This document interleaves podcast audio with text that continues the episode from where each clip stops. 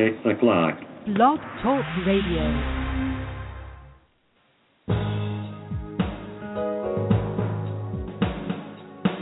Welcome to the Neil Garfield Show, a presentation sponsored by www.livinglies.wordpress.com, GTC Honors, and The Garfield Firm, serving all 50 states with news and analysis of the latest bank scams against borrowers, homeowners, consumers, and investors, and providing legal representation throughout Florida. This program is for general information only. It is not a solicitation for services or legal representation and should never be used as a substitute for advice from a licensed professional. And now, here's world renowned financial expert, attorney, and blogger, Neil Garfield.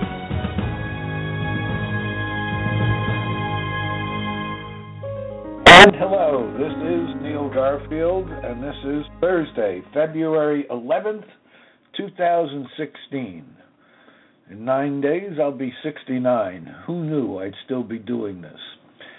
This show is mostly directed at lawyers.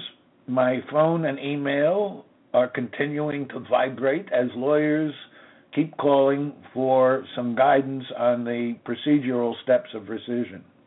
So this time, I am sharing what I use as a personal checklist the menu of items, action items in relation to TILA rescission this way, when lawyers call up for guidance, we can first give them the link for this show and they can listen whenever they want. We'll cover as much as we can tonight and then finish up next week. Um, little correction for the blog. Uh, and a hearty congratulations to Patrick Giunta. When I first published the uh, HSBC case and uh, my comments on it, I thought he had merely sent me the decision. I didn't realize that it was his case and that he had, in fact, won it. Very important case in defining ownership uh, uh, versus holder and all the UCC questions. It will be uh, uh, widely cited by many lawyers, not only in, in this state but in other states. Patrick Giunta did a terrific job in that case. I'm broadcasting live from Broward County, Florida, brought to you by the Living Lies blog, GTC Honors, Lending Lies, AMGAR, and the Garfield Firm, with offices in South Florida. And this show is specially brought to you because of donations to the Living Lies blog from listeners like you. Thank you.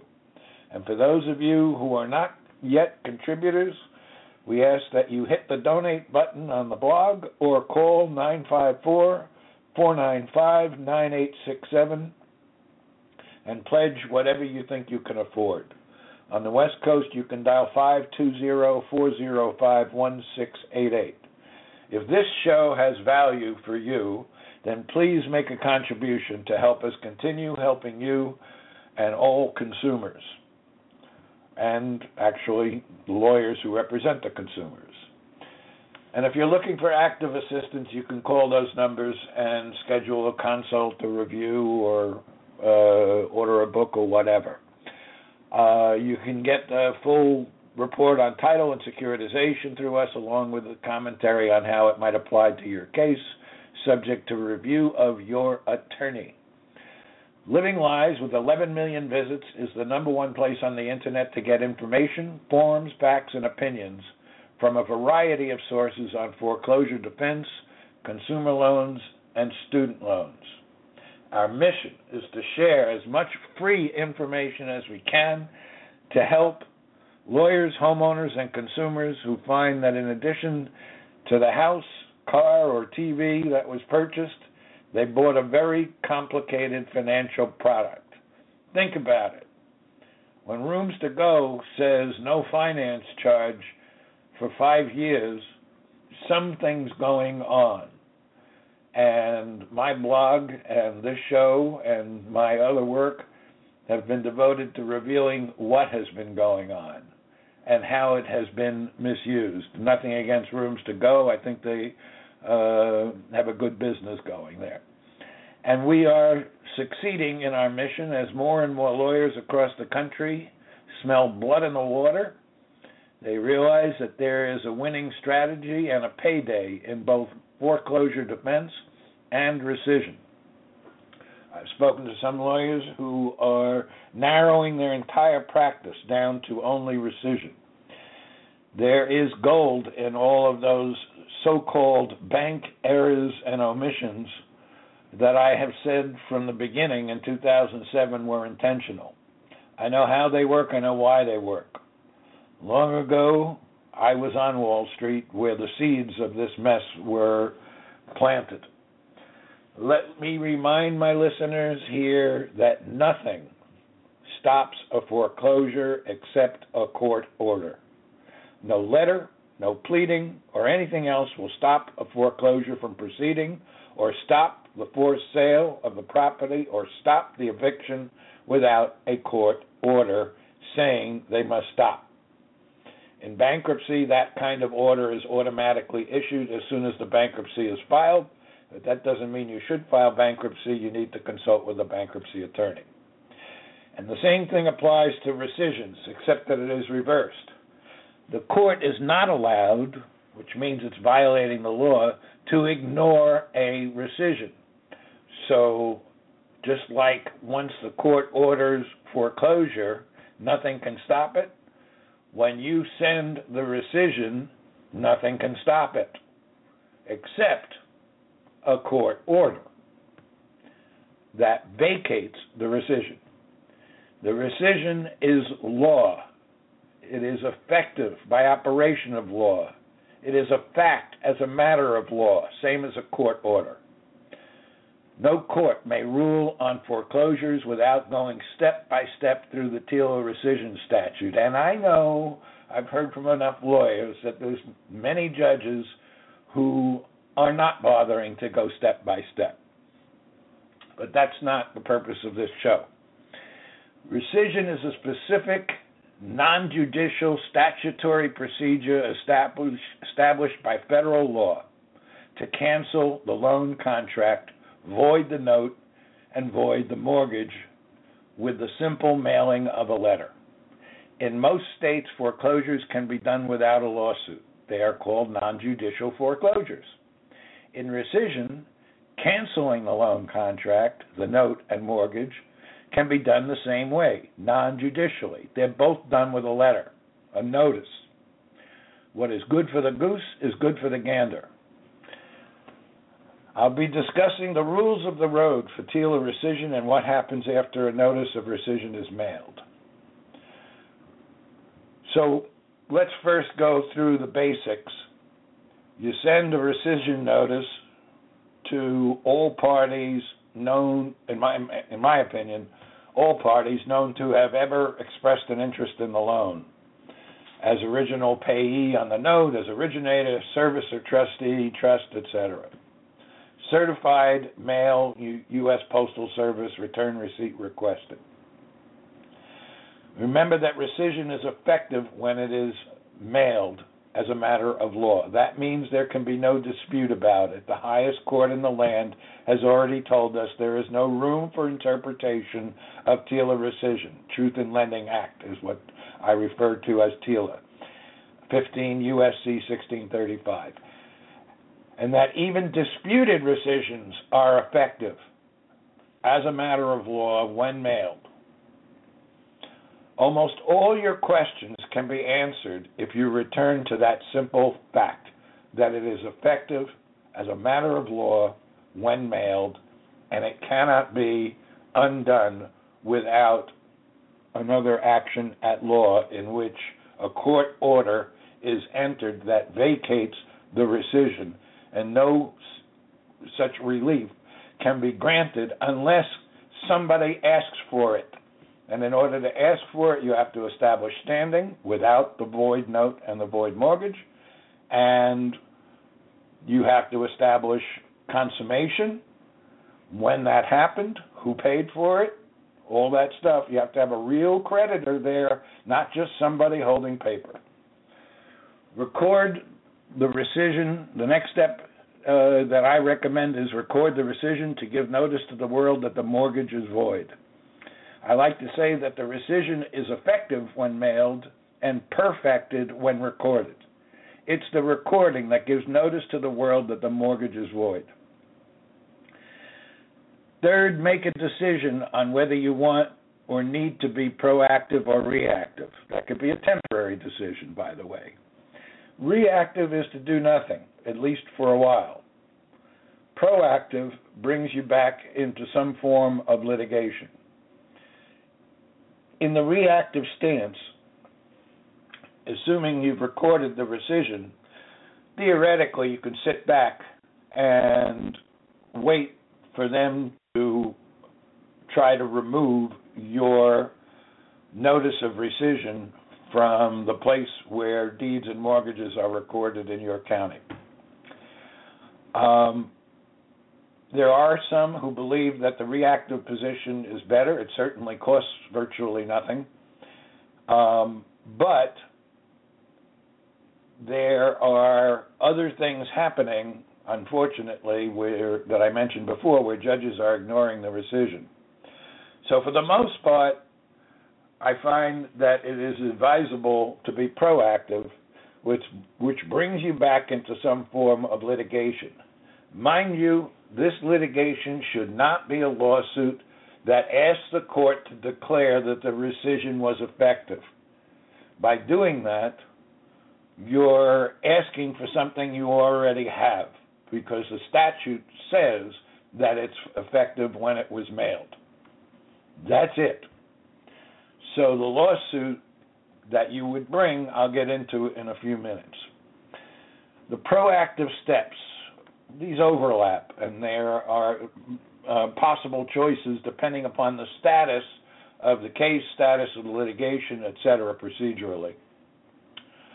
One is in the state court action where there's litigation pending. You file a, uh, a notice of filing rescission notice, along with a statement that the loan contract is canceled, the note is void, and the mortgage is void.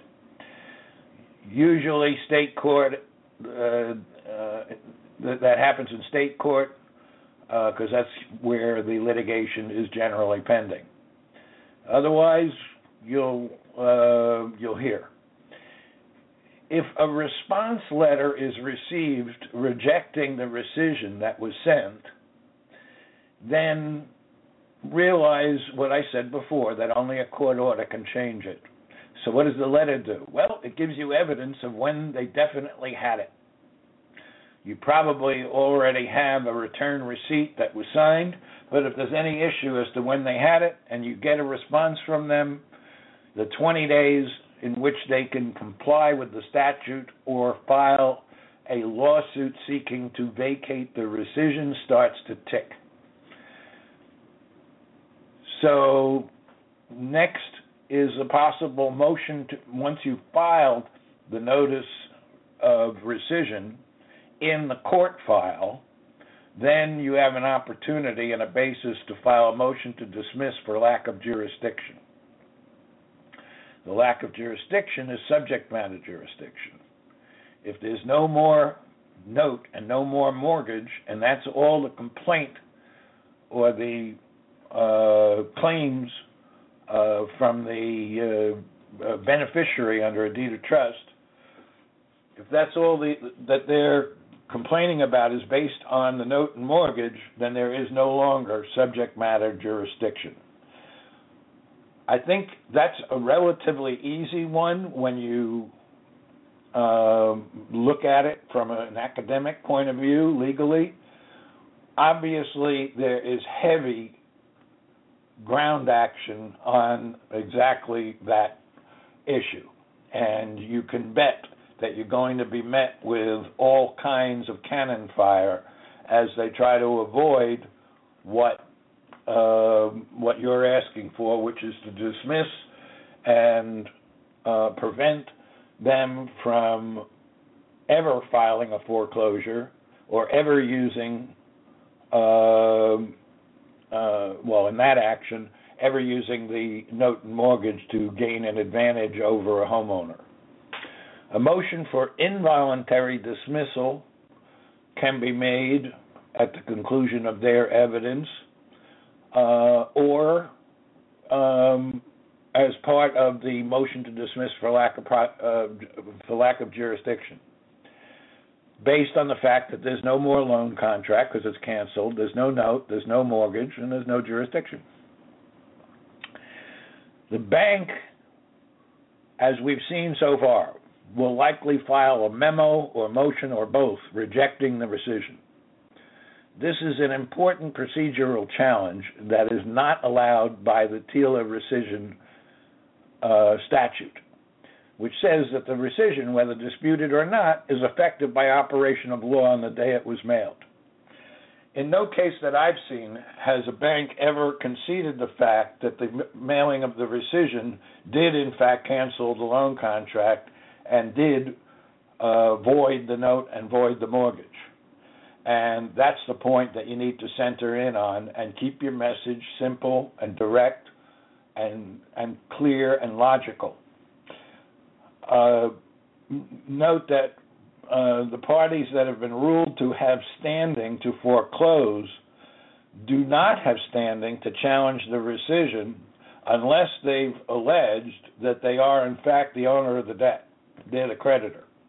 Only the actual creditor can attack the rescission because that's the only party that actually has standing because all the other documents don't count anymore. And all they have to do is show that, or say that we paid for this, either the acquisition of it or the origination of it, and then they're the actual creditor. To my knowledge, in the last eight years, not one lawsuit has ever been filed under TILA rescission statutes, uh, undoubtedly because they have nobody that answers to the definition or identity of an actual creditor. There's a lot of reasons for that, and that's outside the scope of what I want to talk about tonight, also. So, uh, absent from the, the, memo or pleading and foreclosure proceedings from the bank will be any request that the court vacate the rescission. And in fact, even if the judge rules against the homeowner, it is committing reversible error as mandated by the Supreme Court of the United States, the final resting place of all legal decisions. If the rescission is effective and not vacated, then any other ruling, except one dismissing the case, is void. Now, some judges want to interpret the statute so that if they don't specifically rule that the rescission is vacated, that they could still ignore it and grant relief to the banks. That's not what the Supreme Court said, and it's not what the law is. And neither the Supreme Court, the decision, nor the statute itself is open to any interpretation at all. The Supreme Court has already ruled that it is not open to any interpretation because it is clear as a matter of law. The, the TILA rescission statute is, as a matter of law, clear and not subject to interpretation. That's the second point you can always return to that'll answer most of your questions. The fact that the banks are ignoring that is really a lure to try to get you to argue about points that will lead you into a discussion about whether or not the rescission is vacated. Now, note that in those cases where, um, uh, well, in all cases, I, I, recommend that you do not mention a date of consummation of the loan because you really don't know if there ever was consummation with any of these parties. You don't know where the money came from. And if you do say that consummation occurred on a certain day, then the court is going to uh, uh, tick off the three years uh, for the statute of limitations, which we'll get into also later. So, in the absence of requesting the court to vacate the rescission, which would mean that the bank would be admitting that the rescission is effective, which is what they don't want to plead, the court cannot give any relief to the banks. The rescission stands, the note's void, the mortgage is void, foreclosure has to be uh, uh, dismissed or even vacated if the rescission occurred before the sale, especially in non judicial states, in my opinion. Courts cannot issue orders granting relief that was not requested, except in some rare instances that don't apply here. An order ignoring the rescission without vacating the rescission should be immediately attacked, perhaps with an interlocutory appeal. It is hard to imagine that the judge's ruling won't be reversed on appeal unless there is an admission on record that consummation actually occurred and the date of consummation and the times had run and all that, all on the face of the rescission.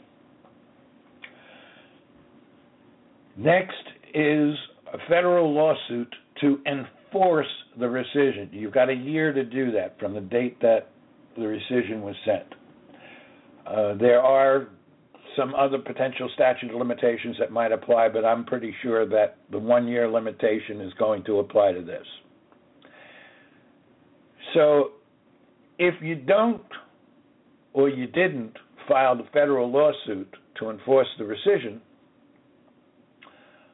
within the one year, so it's been more than a year already, then realize that you can't file a lawsuit to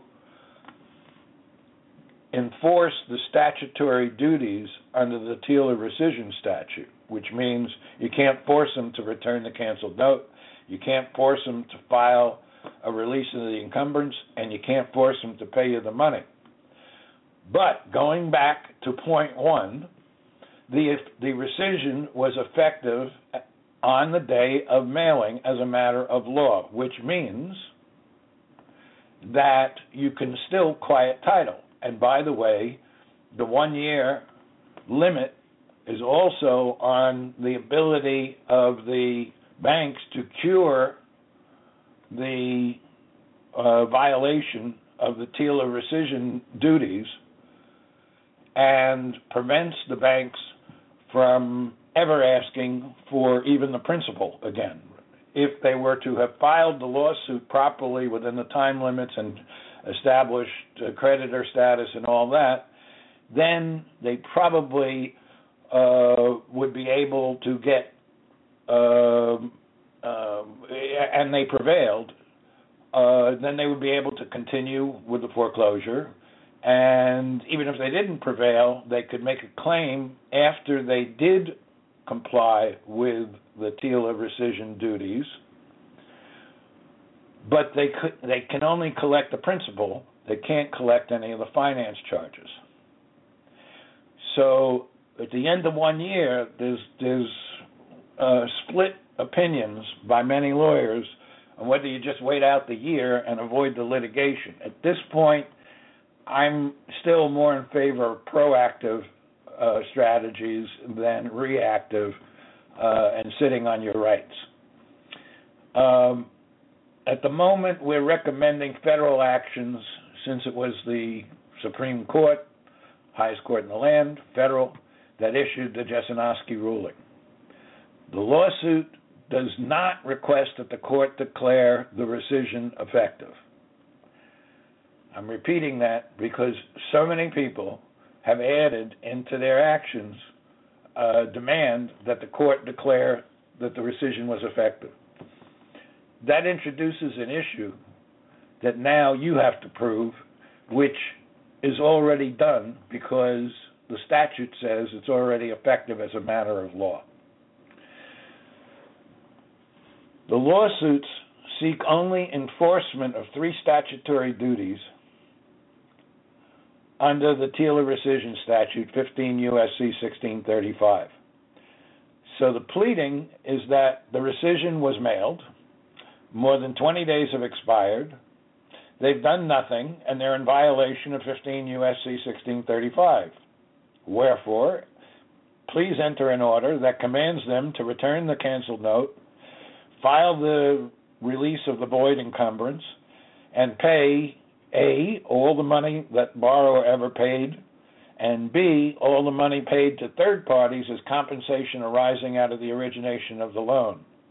That in itself if if it ever came to that, which I doubt you'll ever get to, but if you did, there's a lot of compensation that arose out of the origination of the loan that is far off the beaten track and which amounts to on on most loans a multiple of the original loan principal. Then there's a possibility of filing a state court lawsuit to enforce rescission. And I include that here because even though I favor federal actions, this is a perfect example of why you need to talk to a local lawyer who knows the courts and who knows the judges and can make a reasonable decision as to whether or not the best strategy is to go in state court or to go in federal court. Both state and federal courts have concurrent jurisdiction over Truth in Lending Act claims. Then there is a federal lawsuit to enjoin parties from attempting to use the note or mortgage for collection or foreclosure or for any enforcement action. Your position is simply that the note and mortgage are void, the loan contract has been canceled, and the reci- because the rescission was mailed, the rescission was received, more than 20 days have elapsed, the loan contract is therefore gone, the note and mortgage are gone. Wherefore, please enter an order telling these defendants that we've sued to stop using void instruments, further ruining the credit and uh, life of the plaintiff who is filing that action. Now, with this, you've got to realize that um, you are not asking a federal judge to issue an order requiring a state court to stop proceeding in a foreclosure. You're asking the federal judge to stop the parties who are behind this and who might be named in that in that other foreclosure from using the note or mortgage. The difference is huge. You could ask for a stay, but federal judges are very, very reluctant to issue a stay against a state court proceeding unless the situation is virtually overwhelming. So you want to direct the action to enforce the rescission and you want to direct the action to enjoin parties from using the note or mortgage for collection, enforcement, foreclosure, whatever, against specific defendants that are uh, not public entities like the court. The the federal lawsuit to enjoin parties from attempting to use the note or mortgage could be filed also in either the federal court or the state court. And there is also a potential motion in the state court action to vacate the judgment or an order permitting sale, assuming that the notice of rescission was sent before the uh, uh, the judgment or order was was entered. I, I do believe. Well, I think we just ran out of time. We will finish up next week. And thank you for joining me. Thanks for listening to our broadcast. We hope that you tell your friends about us and let them know that there is hope and help in this financial crisis. Tune in every week to The Neil Garfield Show for free information and advice and visit our blog daily at The Living Lies blog. We provide support services, the latest strategies, analysis, expert consultations, testimony, and declarations to use in your battle against the largest economic crime in human history. For information concerning Neil, the team at Living Lies, or the law firm, go to www.livinglies.wordpress.com or call 520 405 1688. The opinions expressed on this broadcast are those of the host and should not be attributed to any other person or entity.